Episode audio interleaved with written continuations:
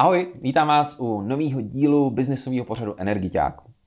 Dneska se nejdřív podíváme na nějaké novinky, vychytávky ze světa obchodu, biznisu, podnikání. A pak zkusím nazdílet nejenom já, ale i náš host nejnovější nějaký best practices z toho, co funguje nejenom v našich firmách, ale i u dalších zákazníků, se kterými spolupracujeme. Odpovíme i na konkrétní dotazy, které jste nám podkládali, pokládali buď přímo pod videí, anebo v našich uh, skupinách na sociálních sítích.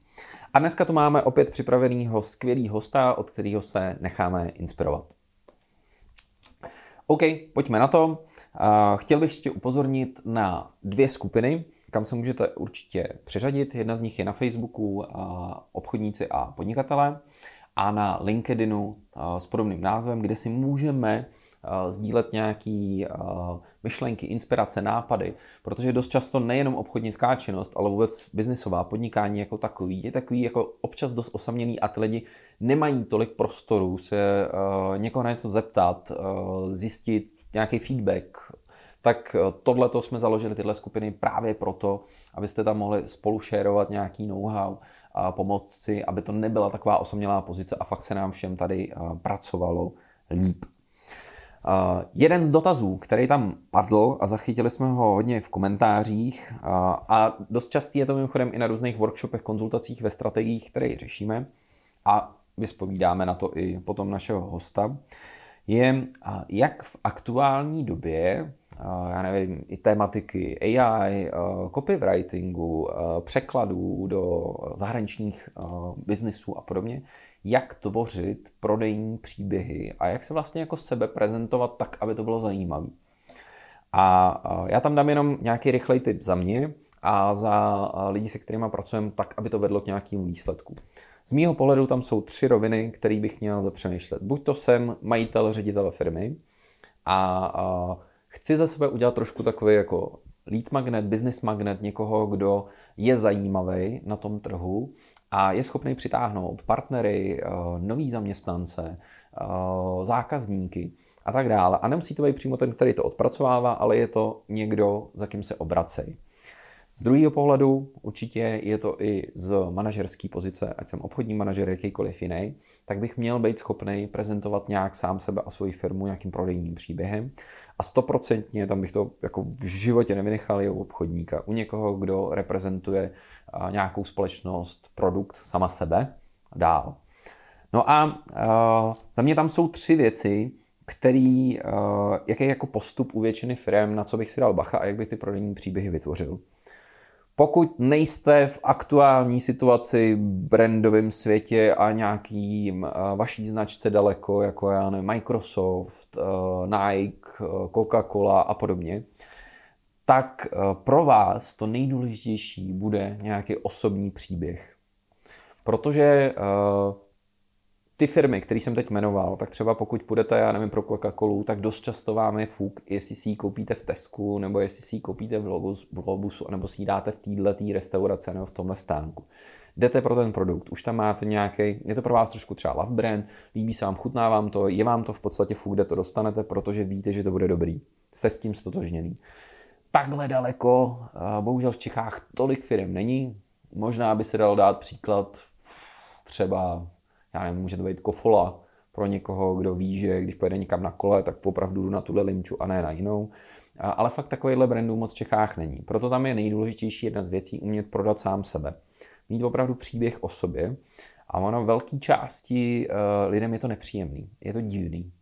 Protože o tom nikdy nemluvili. Je to takový, to znáte možná od mala, sebechvála smrdí, nemluv jenom o sobě, nebuď sebestředný, jo, prosím tě, nevstekej se furt tady, že něco chceš a podobné věci. Tak tohle je, jako je tam hrozně moc bloků a máme to hodně fakt jako u Čechů, Slováků, když nám někdo přijde a má říct příběh o sobě a ne takovej to, ahoj, já jsem Anička, když jsem byla malá, tak eh, jsem měla ráda prostě tady kačenky a, a tu na těch količkách tahám prostě na ty meetingy doteď.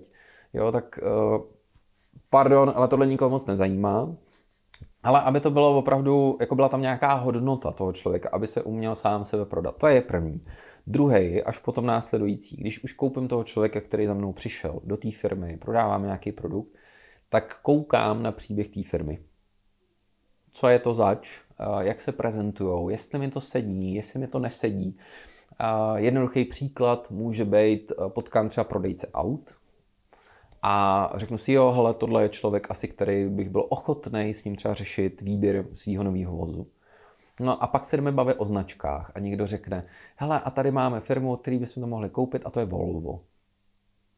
A je sakra rozdíl, když někomu řeknete, a máme tady jinou formu a to je BMW.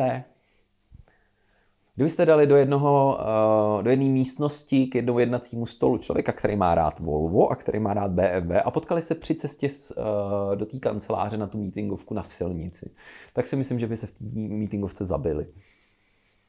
Jo, takže je to i hodně o tom procesu, eh, o tom příběhu té společnosti a vědět, mám tam tu důvěru, chci to od nich koupit. A pak je teprve až to poslední a to je příběh toho produktu, toho řešení.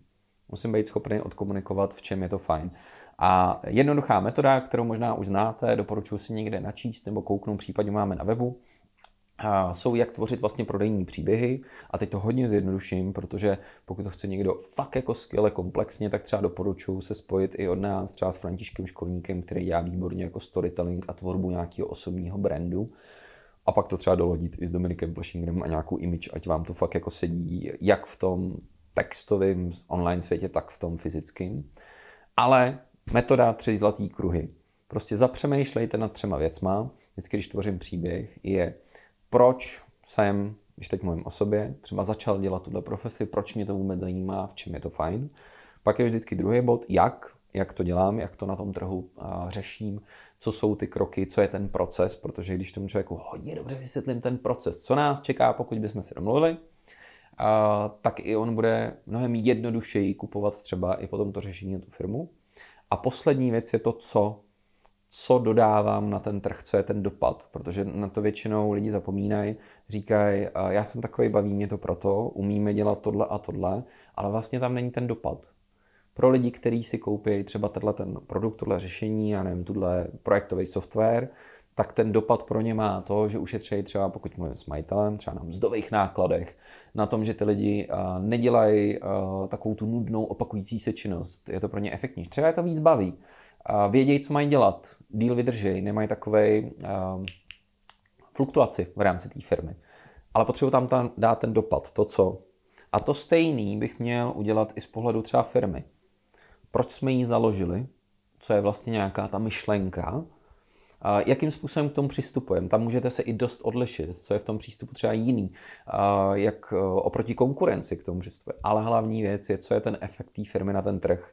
Pokud mi dneska někdo řekne, jsme třeba vývojářská společnost a tím to jako hesne a řekne, když jsme se s Aničkou potkali, tak jsme si říkali, Ježíš, to by bylo fajn, že nás baví programu a tak uděláme vývojářskou firmu. Když to řeknu otevřeně, sorry, ale tohle nikoho nezajímá. Ale když tam přidáte vždycky jsme přemýšleli, co je nějaká díra na trhu a že jsme zjistili, že v tomhle jsme dobrý, baví nás to. Začali jsme dělat tohle takovým způsobem, přidávat tam tyhle ty produkty, tuhle tu cestu, tenhle ten přístup. A ten efekt na ten trh se stalo to, že ty lidi oceňují tohle, pomohlo jim to v téhle tý věci. Jo, když to stáhnu na ten software, tak to může být, že si, já nevím, zjednodušili třeba cestu zákazníka a je mnohem rychlejší uzavření zakázky díky třeba jenom elektronickému softwaru, podpisu a tak dále. Můžou obsloužit jich víc. Takže dojít až od toho, proč to děláme, jakým způsobem, až po to, co. A tohle je jenom takový jako hodně rychlej uh, tip a určitě souvisí i s tím, uh, o čem se dneska budeme bavit. A to je o tom, jak psát nějaký texty, jak vlastně vytvářet nějaký kopy, jak uh, třeba i působit na různých dalších platformách, nejen na webu, ale i třeba na LinkedInu a jiných sítích. A tam ty příběhy jsou sakra důležitý. Takže než se vrhneme dneska na hosta, tak pokud byste nám i vy chtěli položit nějakou otázku, eh, klidně napište zprávu nebo okomentujete tenhle příspěvek pod video, napište do skupiny. Případně se přihlašte klidně i na natáčení našich dalších dílů Energiťáků, který zakončujeme i malým networkingem, kde se můžete mezi sebou i seznámit a dost často z toho vznikají třeba i nějaký spolupráce. To bylo dneska na úvod všechno a prosím, pomožte mi dneska přivítat dnešního hosta, profíka na texty a copywriting. Přijďte Luci Citrbartovou. Dneska si budeme povídat s Lucí Citrbartovou. a skoro 20 let studuje nějaký principy komunikace, psychologie, ovlivňování a biznesu a má zkušenosti jak z B2B obchodu, tak se HR marketingu, ale to nejzásadnější je, že už možná i víc než 20 let píše skvělé texty na blogy, weby a sociální sítě. Díky moc, že jsi dorazila. Petře, já strašně moc děkuji za pozvání, moc jsem se těšila a jsem zvědavá, čem se dnes budeme povídat. Uh, fajn. Já to otočím na tebe, Lucí. Uh, když bys si měla jak hodně rychle jenom popsat, čemu všemu se věnuješ a tak nějak jako trochu se zkusila prodat. Tak je, úplně jednoduše uh, píšu texty, tvořím komunikaci a to je mhm. asi přesnější. Tvořím komunikaci, která má za úkol podpořit značku jednotlivce i celé firmy, tak aby to mělo samozřejmě dopad na biznis, protože já vždycky říkám, že nejsem eh, marketér nebo mm-hmm. textař, já jsem obchodník, který umí psát. Když si vezmu Lucí uh, tu dnešní dobu, kde se hodně i uh, poukazuje nejen na texty, ale na rychlý videa, na podcasty, audioknížky a podobně, využívá se více nějakých stylů, jak komunikovat smyslů.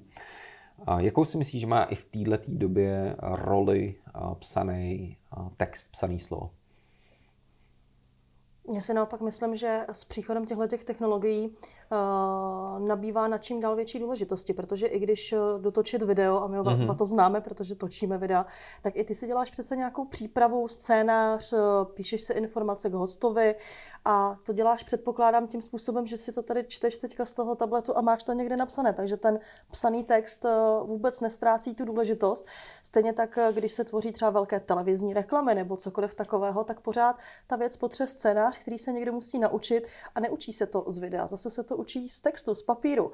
A eh, Stejně tak, když se budeme bavit dnes i o dalších médiích typu weby. Tam já jsem zastáncem sice takového toho úsporného textu, že toho na tom webu nemusí být mm-hmm. román, ale přesto tam ten text musíš dát, protože spousta lidí pořád rádo čte, je to pro ně komfortnější a bez toho textu se neobejdou.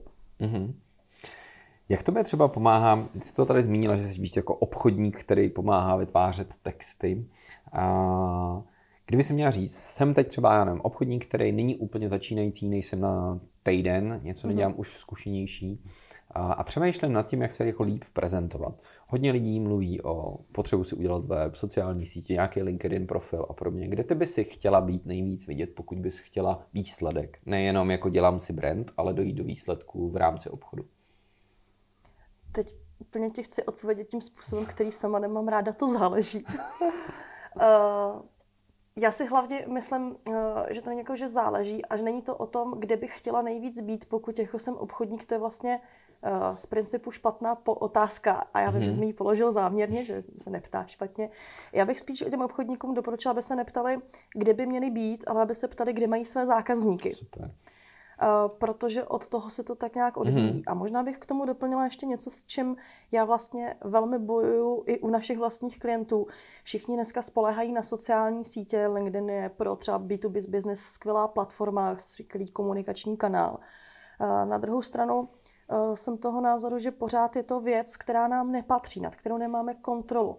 A jediná věc, která nám skutečně může patřit, pokud si ji postavíme na svém vlastním řešení, tak je webová stránka, i kdyby to byla jednoduchá webová vizitka, na kterou si naučím chodit lidi, aby mi tam psali, aby si mi tam našli informace o mě, aby tam třeba četli mé příspěvky nebo blog posty, tak to je to jedno místo, kde by měl začít každý a přemýšlet, jak vlastně tu zákaznickou cestu, které jsem mluvil na mhm. začátku, vystavit tak, aby se to vždycky sešlo na tom webu. Bez mm-hmm. ohledu na to, jestli jsem na té či oné sociální síti.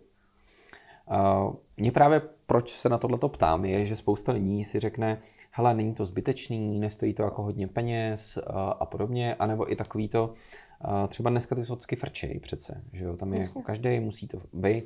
Tak když to teď stáhnu k webu se dostaneme, jak to by pomáhá třeba LinkedIn biznise? My dneska regulárně máme mm, nějakých 60 až 80% poptávek opravdu z LinkedInu. Mm-hmm. A Eh, je to skvělý, já vůbec nemůžu říct, že bych eh, jako nebyla ráda, protože ono je to i relativně snadné. Mm-hmm. Na druhou stranu je potřeba říct, že jsem na LinkedInu 10 let. A ta cesta k tomu, abych dneska měla takováto čísla, takové, takovýto obchodní výsledek, eh, to je třeba řeknu posledních jako pět let velmi tvrdé a intenzivní práce. Nebylo to ze dne na den, jak si spousta lidí často myslí. A zároveň jako podnikatel si uvědomuji jednu věc, a, a to vlastně souvisí zase s tím webem.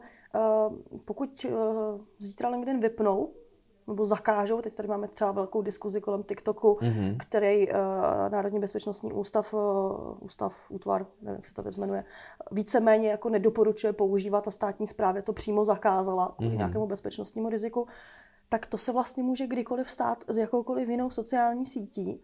A pokud jako 60 až 80% mého biznesu stojí na tom, že mi ten obchod chodí od tama, tak mám vlastně poměrně vysoký podnikatelský riziko, že když tohle jako zmizne, tak co budu dělat? Jak mm-hmm. uživím firmu? A to jsou otázky, které by si každý podnikatel měl pokládat, protože je to skvělá platforma, zároveň musí mít minimálně záložní plán. A i to otočím. Zase naopak si myslím, že určitě budeš potkávat spoustu klientů, hlavně firm, který jsou zvyklí, že mají historicky nějaký web, ten jim nějak funguje a jinak se nikde jinde, třeba mimo ten web, neprezentují. Potkáváš se i s takovými situacemi? To je těch zbývajících zhruba 40% našich zákazníků, Aha. Eh, protože ty eh, vlastně přímo oslovujeme nějakým aktivním biznesem a oni jsou opravdu dneska ve stavu, jsou to vlastně z B2B firmy, že mají nějaký přesně dost často technicky zastaralý web um, a zároveň uh, vlastně celý ten jejich biznis stojí na obchodnicích. Dost často jsou lidé, dost často jsou to lidé obchodníci, matadoři toho biznesu, opravdu zkušení v těch svých oborech. A uh, oni vlastně pocitují a naráží na to, že v těch firmách, do kterých jsou zvyklí jezdit třeba i 30 let, mm-hmm. tak se vymění to vedení. Najednou jsou tam prostě 30-40 letí manažeři a oni dost často uh, mají úplně jiný přístup k tomu biznesu a k té komunikaci a oni už dneska se s nima nechtějí potkávat osobně na kafičkách. Veletrhy nám covid totálně zabil. A tím pádem se vlastně i mění ten způsob a ten přístup k tomu biznesu, takže ano, tam pro ty, eh, pro ty podnikatele i jejich obchodníky jako velký střed s tou realitou, že najednou mají doslova jako exibovat někde na sociální sítě, je tam strašně proti srsti. A v tu chvíli eh, bys doporučila co takovýmu člověku? Protože si na jednu stranu řeknu takový ten rozkol, jo.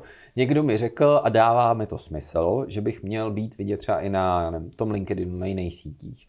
A z druhé strany mě to fakt jako nebaví a dělat něco třeba i proti srsti, tak chtěl bych vidět ten výsledek, že jo. Potom mm-hmm. je to takový jako krásný, tak jsem teda napsal ten příspěvek na truc.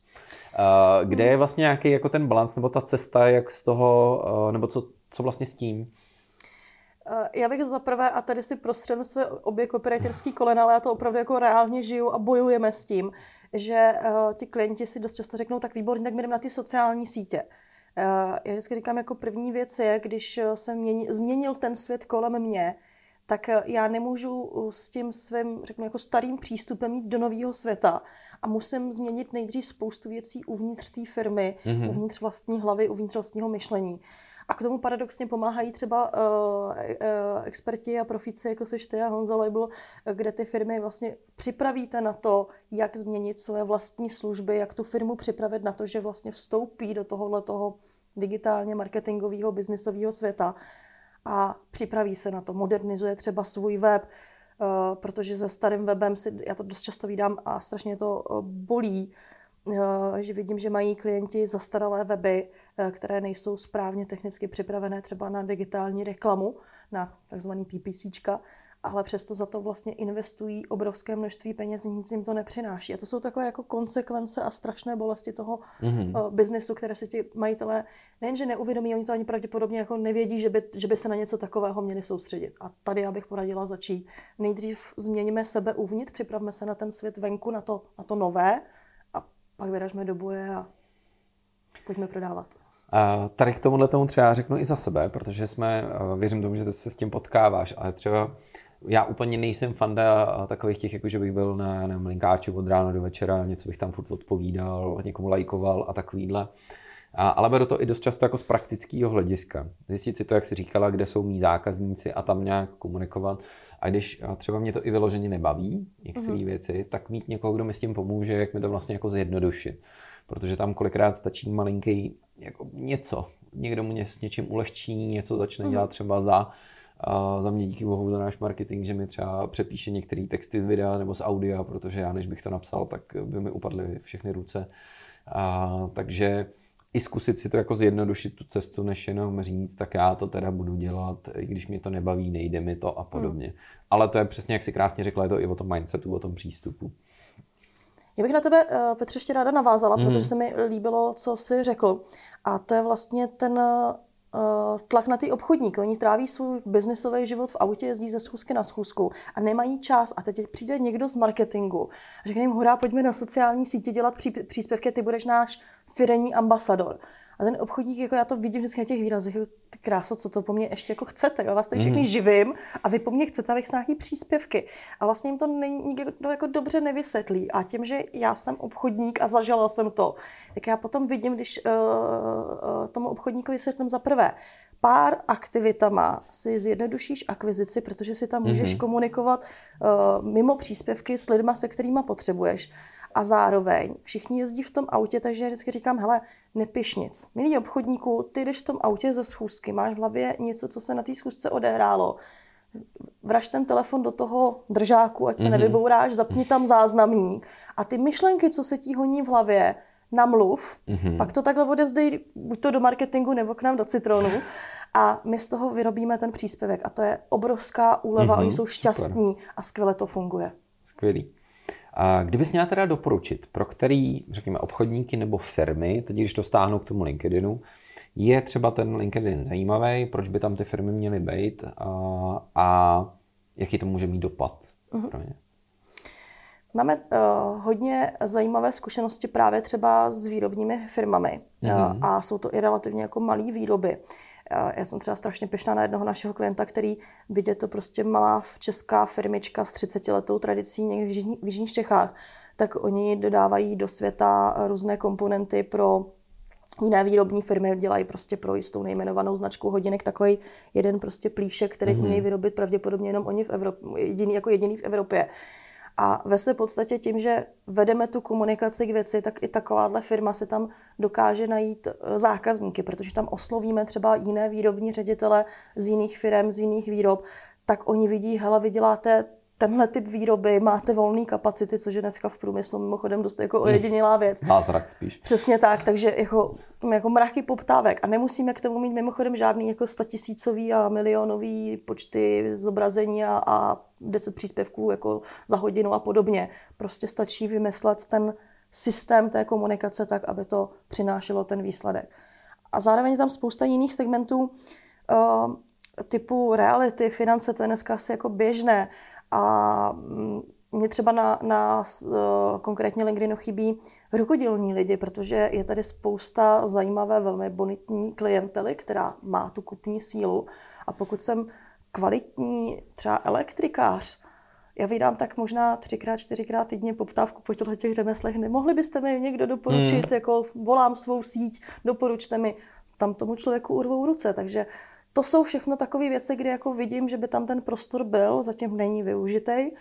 A ve své podstatě to přesně o tom zamyslet se, je tam ten můj zákazník. Už jsem i zažila, zažila klienta, kterému uh, jsme dělali průzkum, jestli by to šlo a zjistili jsme, že by to nešlo, protože ty lidi tam sice jsou, nebo takhle v té době, no, že to asi 6 let, v té době tam sice byli, ale byli tak strašně málo aktivní, mm-hmm. že ve své podstatě tomu klientovi se nevyplatilo tu komunikaci dělat. Mm. Tohle chápu u firmy, jo, že nějaký typy mm-hmm. firm, pro který to dává smysl. Když to vezmeš naopak podle osob, pozic, mm-hmm. kdybys měl říct víc, hele, tohle je pro CEO, aby si tam vybudovali brand, protože to přinese XY, nebo je to víc pro obchodníky, pro manažery, pro, já nevím, třeba interní lidi, kteří vůbec nemusí přijít do styku s klientama, tak jestli by zkusila říct třeba, jako která osoba dává fakt smysl, aktivně nějak řešit. Teď nemyslím, jako, že ať můžou mít profil, kde chtějí, jo, mm-hmm. ale jako aktivně se na to soustředit.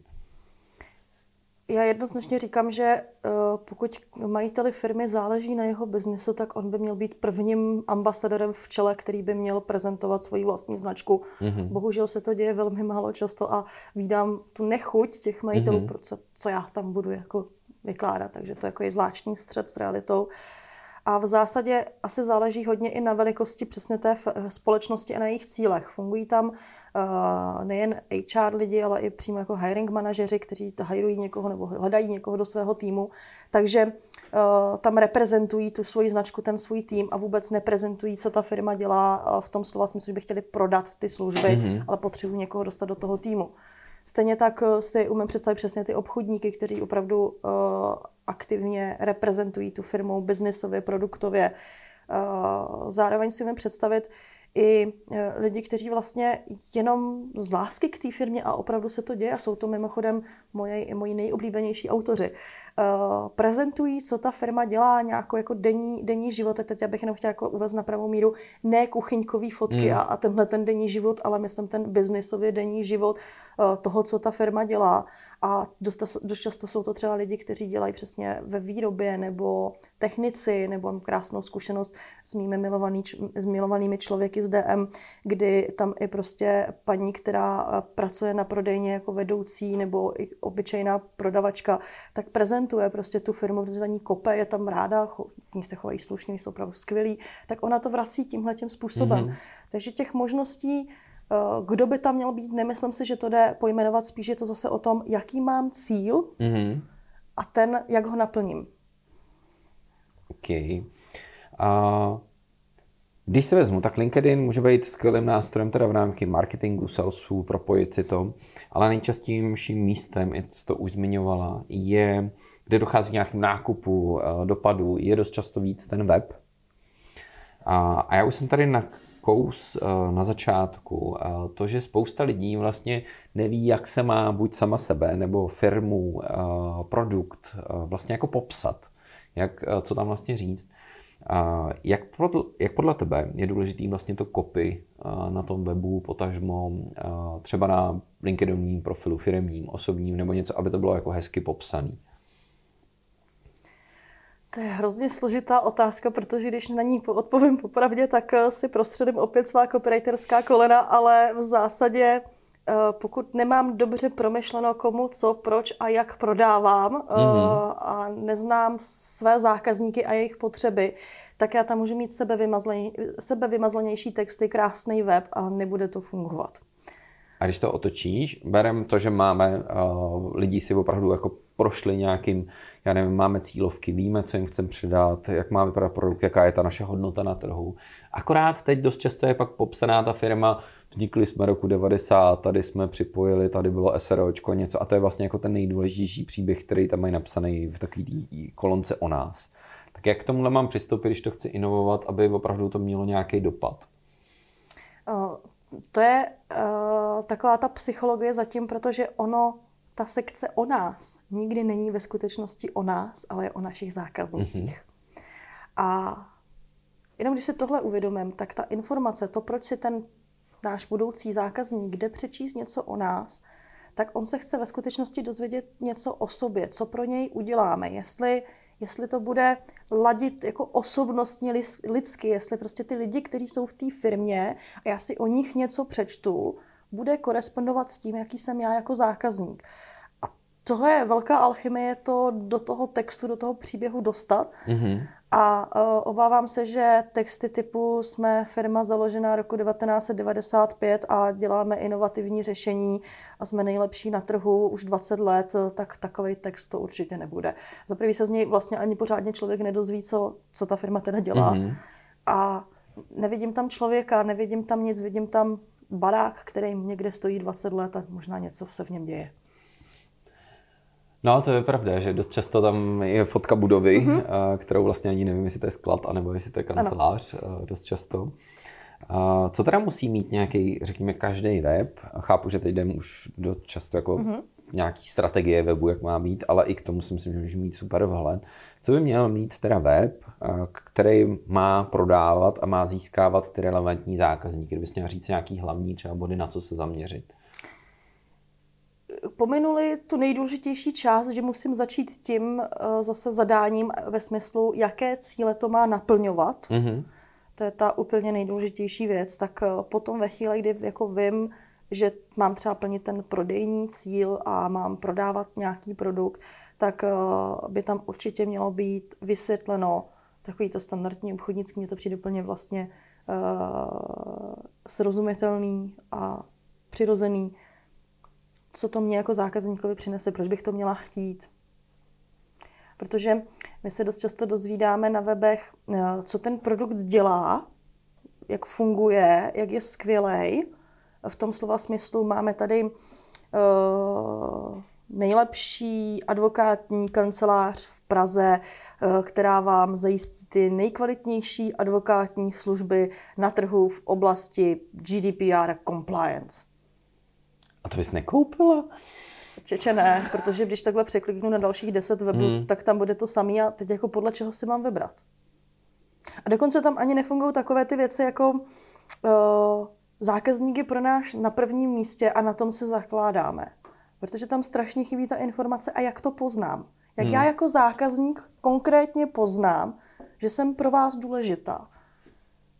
A to jsou ty věci, které by tam měly být. Já bych vlastně měla tomu zákazníkovi vysvětlit zcela konkrétně, srozumitelně, proč by mě měl chtít a proč já jsem vhodná pro něj. A zkusila bys, já chápu, že to je velký téma, jo, teď a zkouším vytáhni prosím tě dvě eh, z té slámy z celý kupky, jo, mm-hmm. ale nějaký rychlotyp, když řeknu, Ježíš, já nevím úplně, eh, jak to mám udělat. A teď přeskočím to, že první by měl zvednout telefon a zavolat ti, jo? A nebo ti napsat na LinkedInu. Ale chci si to nějak zkusit jako odpřemýšlet. Jsem majitel firmy nebo CEO manažer něco, co by řekla jenom dva, tři kroky, nějaký první, co bych měl teda udělat, abych tohle byl schopný vydestilovat z té firmy.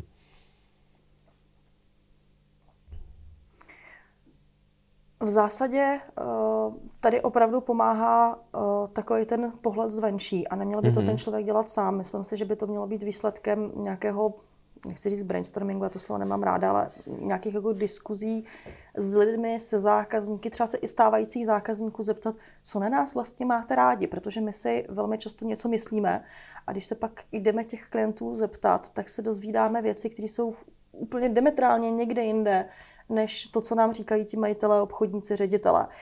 To je asi jako první věc. Já bych se šla vlastně těch lidí mm-hmm. zeptat, co by oni ocenili za informace, co by se chtěli dozvědět. Nebo třeba bych se jich zeptala, co si pamatují jako takový to nejvíc, když se rozhodovali, že teda do toho s námi půjdou. Co byl ten moment? Co byl ten moment, jako mm-hmm. co, mhm. co jim jako řeklo, jo, tohle bude dobrý. A tohle to bych vydestilovala, protože pak už tam dám ty správné informace, protože vím, co říká můj klient. Super. Já mám jedno téma, na který se nedá jako nezeptat. Jo. Uh, řeknu uh, klaky citronu, teda k brandu, když vezmu. Uh, protože se zaměřujete na tvorbu obsahu, na to, jak to má vypadat nějaký kopy a dál. Jak vnímáš vlastně jako svoji roli, svoji firmu a dnešní boom AI? Hmm má oblíbená umělá inteligence. Jo, mě by to zajímalo právě, jak k tomu přistupuješ. Jestli využíváte, nevyužíváte, jak, jak, jak na to koukáš, jaký si myslíš, že bude nějaký výhled?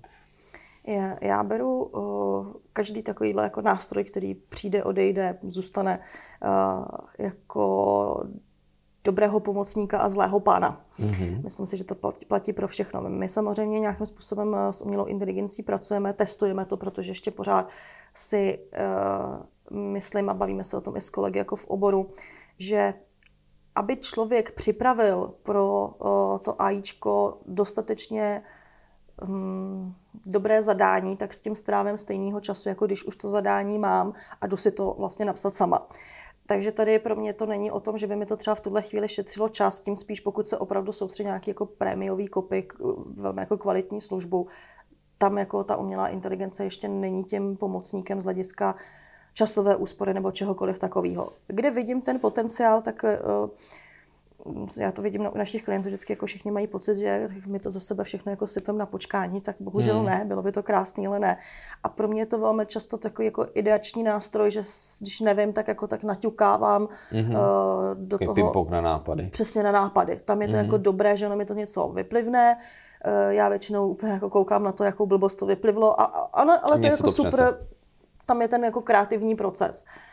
Zároveň dost často jako narážím takový to copywriteri jako umřou, protože prostě umělá inteligence nás smete z povrchu zemského, a, tak si myslím, že se to nestane. Dokonce e, nesouhlasím ani s některými svými kolegy, kteří se těší na to, že konečně umře a, takový ten low-costový trh s, tím, a, e, s těmi textaři, kteří píšou za 100 korun na normostranu, což přepočtu na hodinu vychází asi na 17,50 A je to hrozně vtipné, protože kolegové se těší, že tyhle ty taky copywriteri prostě z toho trhu vymizí. Ne, oni se naučí používat ten, eh, tu umělou inteligenci a budou toho balastu valet na ten trh ještě víc a víc a já se na to strašně těším, protože tím eh, pádem to bude znamenat, že si budu moc velmi brzy fakturovat zase o něco víc, protože hodnota mé práce a mých kolegů, dobrých kolegů zroste. Tohle je možná dobrý point, jo. My se o tom bavíme samozřejmě i v tématice řízení firm, obchodu a podobně, že toho obsahu díky těmhle těm nástrojům vlastně bude moct vznikat jako obrovský kvanta. A teď to bude i podobně jako se zprávama, kde člověk si může najít zdroje informací v podstatě jako v tunách e, možností, tak si vybrat i potom nějaký kvalitní zdroj, který opravdu je relevantní a není to jenom generace něčeho, že se to někde vytáhlo e, z nějakého nástroje. Co bys doporučila vlastně aktuálně lidem, pokud chtějí dělat opravdu kvalitní obsah a třeba i jsou, můžou být nějakým startu, začátku a vyloženě nemají možnost si zaplatit někoho, dělají to s náma celý na full nebo někoho interního člověka, ale chtějí dělat jako dobrý obsah. Mm-hmm. Tak nějak jako jak se inspirovat, využívat takovýhle nástroje, nebo si k tomu sednout, vytvořit nějaký video, nechat si to přepsat, nevím, jenom nějaký jako tip, kdybys měla říct, pro třeba někoho startujícího víc. Já tohle hodně řeším na mentoringu, jak eh, se samotnými junior textaři, tak i vlastně s klienty. Mm-hmm. A a tam jednoznačně platí příprava dělá mistra. Mm. Ono to samotné psaní je eh, věc, kterou se učíme pro boha od první třídy ve škole a každý z nás umí psát. To je vlastně jako krásný kouzlo. My, každý z nás dneska denně píšeme e-maily, zprávy, nevím co, umíme to. Jenom když máme něco napsat jako cíleně, tak se najednou vrátíme o těch 20-30 let zpátky na základní školu před ten bílej papír do, do, do té do hodiny té češtiny toho slohu. A všechno se to v tom mozku povypíná a najednou jako prostě nevíme, jo, prostě úplně jako mrtvo. To není ten problém, protože my nejsme dostatečně připraveni na to, abychom šli něco tvořit. A ono to ve své podstatě platí pro jakoukoliv komunikaci. Já když eh, si s tebou tady budu chtít dneska povídat a nebudu ti mít co říct, nebo nebudu dostatečně dobře připravená, tak až nás naši diváci uvidí, jak si řeknou, jako, co si to jsem ten Petr pozval. To se doufám nestane. Příprava je strašně důležitá v tom rozmyslet si, co, komu, proč a jak chci říct. Mm-hmm. To jsou pořád, ty, ty jsi měl tři kruhy, já mám tyhle čtyři otázky, oni jsou vlastně dost podobné. Když si umím odpovědět na tyto otázky, tak i když nejsem profesionální textař, tak vždycky napíšu kvalitní text v tom slova smyslu, že bude kvalitní obsahem, tou, tou, tou informační hodnotou, to je možná správný slovo, informační hodnota. A pokud to sám nezvládám nebo nevím, jak na to přistoupit, tak je mnohem lepší něco napsat nebo si vzít zase nějakého externího parťáka, který mi ukáže, jak nad tím přemýšlet – a naučí mě to, protože pak už zase si tu práci zlevním tím, že budu umět to jak, naučím se rybařit a pak už nebudu muset umírat hlady. A možná k tomu doplním ještě jednu věc. Spousta, uh, spousta lidí i řeší, že si nechá psát texty jako za sebe. Mm-hmm. A já dneska jako razím zejména třeba v rámci budování těch osobních značek, ať už podnikatelů nebo freelancerů, kohokoliv, tak uh, takovou tu autenticitu. A ona autenticita se uh, nedá jako kopírovat nebo nahradit. A pro mě je hrozně hodnotný, že já prostě vidím uh, skvělého, kovaného obchodního ředitele, který umí komunikovat, protože to sakra dělá 20 let. A přesně udělá ten syrový základ. A my mu potom už jenom pomůžeme vyprecizovat to sdělení tak, aby to odpovídalo taky ty algoritmy a všechny tyhle ty srandy. A to je potom jako krásná práce. Super. Když to otočím na tebe, jak se aktuálně vzděláváš? Třeba co je pro tebe teď téma, ve kterém se posouváš jako sama? No, vzhledem k tomu, že jsem se před dvěmi lety stala uh, z freelance obchodníka, lomeno marketáka nebo textaře uh, majitelkou vlastní společnosti, tak moje vzdělávání se momentálně jmenuje řízení firem, cash flow, uh, výsledovka, rozvahovka, účetní závěrka, leadership a procesní řízení a je toho strašně moc, je to neskutečně mentálně náročný. A strašně to baví, je to neskutečně jako kreativní, uh, kreativní činnost a téma k tomu se někam učit, někam se posouvat. já se pochválím, protože netrpím tím introjektem z dětství, že chlubice je znak toho, že jsme všichni nafoukaný a arrogantní.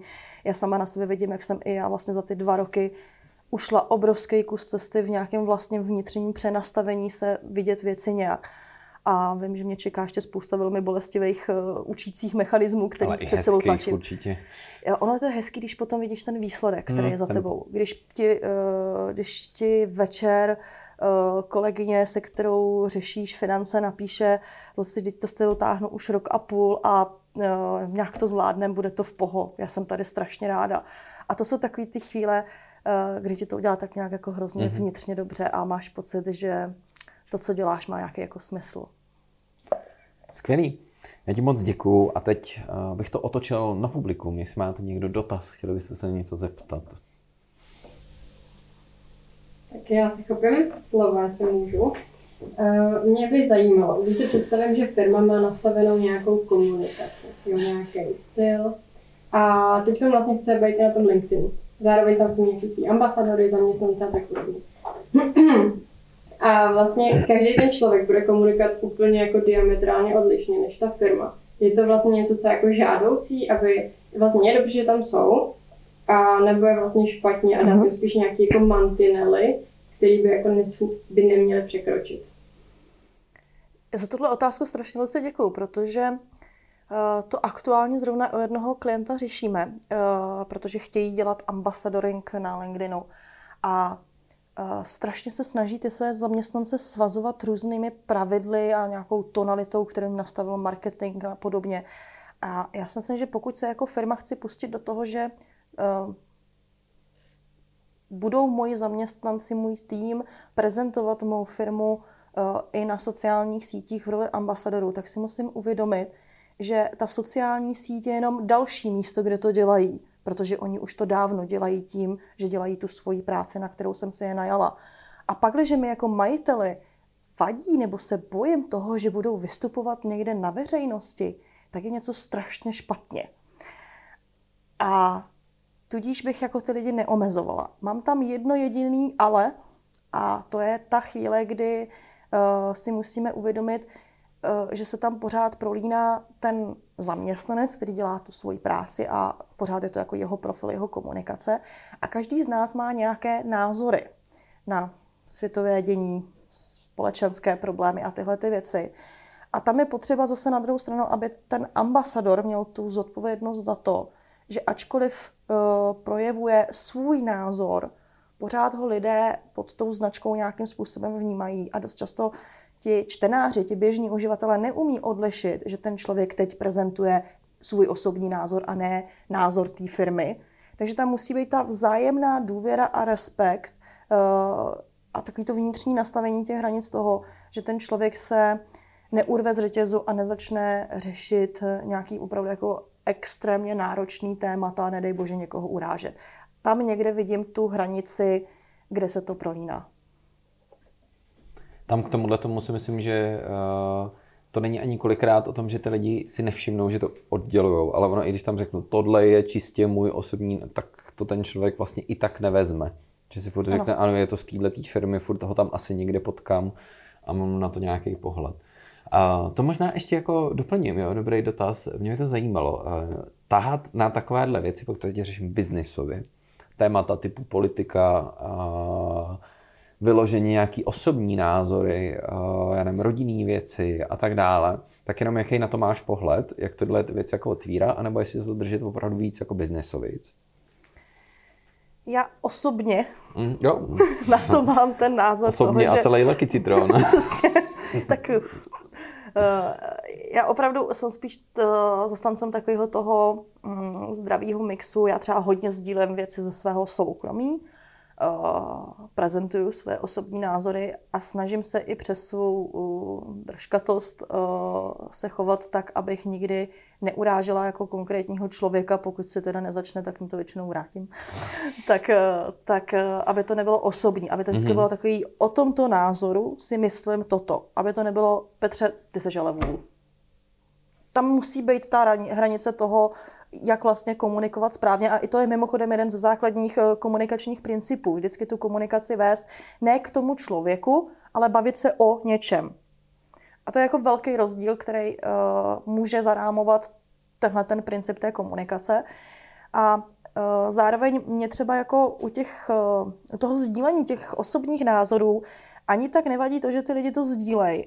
Jakože mi spíš vadí, že to dělají prvoplánově v honbě za nějakou pseudopopularitou. Mně se to příčí, protože konkrétně LinkedIn je toho opravdu plný. Hmm.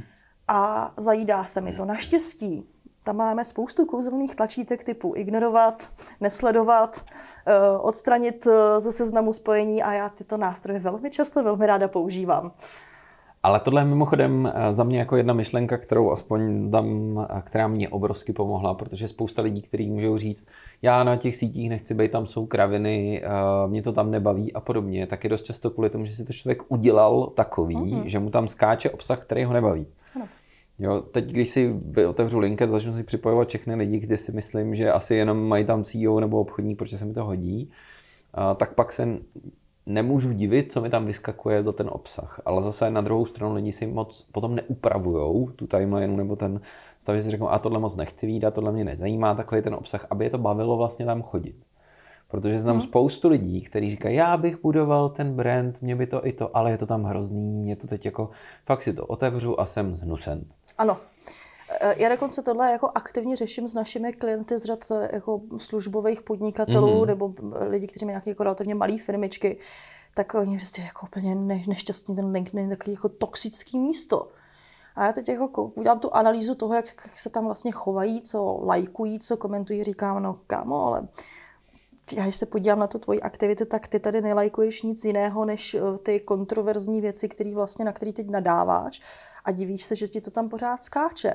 A ten algoritmus na pozadí toho, té sociální sítě, nejen LinkedIn, ale takhle fungují všechny sítě, on nepozná, že to lajkuješ, protože si ti to nelíbí. On si naopak myslí, že ta interakce znamená, že toho chceš vidět víc. Takže čím víc tam tu aktivitu tímto způsobem hmm. děláš, tím víc tam těchto těch blbostí uvidíš. Super. A ještě nějaký dotaz dáme? Já si můžu. Já hodně často mm, přemýšlím nad tím, jak vyvážit ten obsah z hlediska, tady je nějaký jakoby, užitečný obsah o vás eh, informativní, a tady je obsah, který máme tady nějaký produkt, eh, přináší vám nějaký výhody. A tady je něco, co jsme jakoby, třeba řešili s klientem, takhle jsme to řešili. A jestli máte nějaké doporučení. Mm-hmm. Jaký ty obsahy třeba jakoby, spíš teď aktuálně jako líp fungují, jaký třeba líp fungují takže když tam jako napíšu nějaký kontaktní údaje, tak mi to automaticky označí, jako, že je to reklama. Předpokládám, že se to spíš jako neukazuje potom lidem. To vyvážení toho typu obsahu na to ne, neexistuje univerzální recept a já bych chtěla asi proaktivně odradit každého, kdo sahá po těchto těch univerzálních návodech. Um, okrádáte se o biznis, protože každý ten biznis je jiný. Já když vezmu, že máme třeba uh, v, v klientské bázi pět advokátních kanceláří a k tomu další dva samostatní advokáty, tak všichni dělají to samé, ale vlastně nedělají to samé a žádná komunikace těch lidí nikdy nebude stejná. To prostě nebude fungovat. Šablony nefungují. Jak to najít a vyvážit? Ano, to je obří alchymie, to nebudu lhát.